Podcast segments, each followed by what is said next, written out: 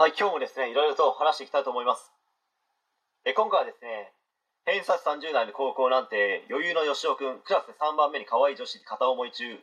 という話に関してちょっと話していきたいと思います。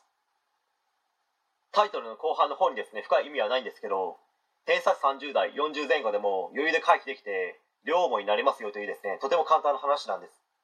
足し算ができない、引き算ができない、九九というですね、高難易度の計算ができない、もう全然余裕です。数学なんて0点でも他の4教科でカバーをすれば余裕で回避できます。でもそれは現実的ではないので、足し算も引き算も九九もしっかりとできるようになった方がいいですけどね。まあ、そのぐらい簡単という話です。ではそれはどうすればいいのかと言われますと、そんなものはですね、今更ここで話す必要はないんですけど、王道の勉強方法をすればいいだけです。しかしですね、その王道の勉強方法をやらないんですと言われると、そうなんですよ。そこなんですよ、ね。そこ以外は全て表面的で、所詮ですね、小手先なんですよ。そこの部分を強化してあげれば、自分で勝手に勉強するので、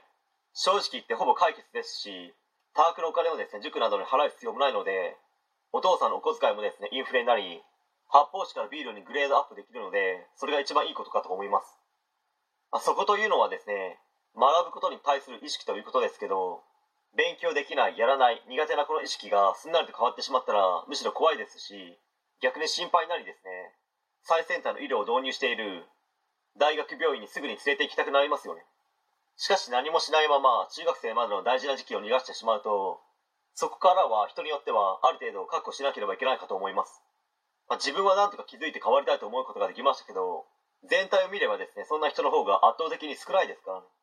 まあ、自分の子供には何をすべきなのか、何が必要なのかなどをですね、よく考えた上で、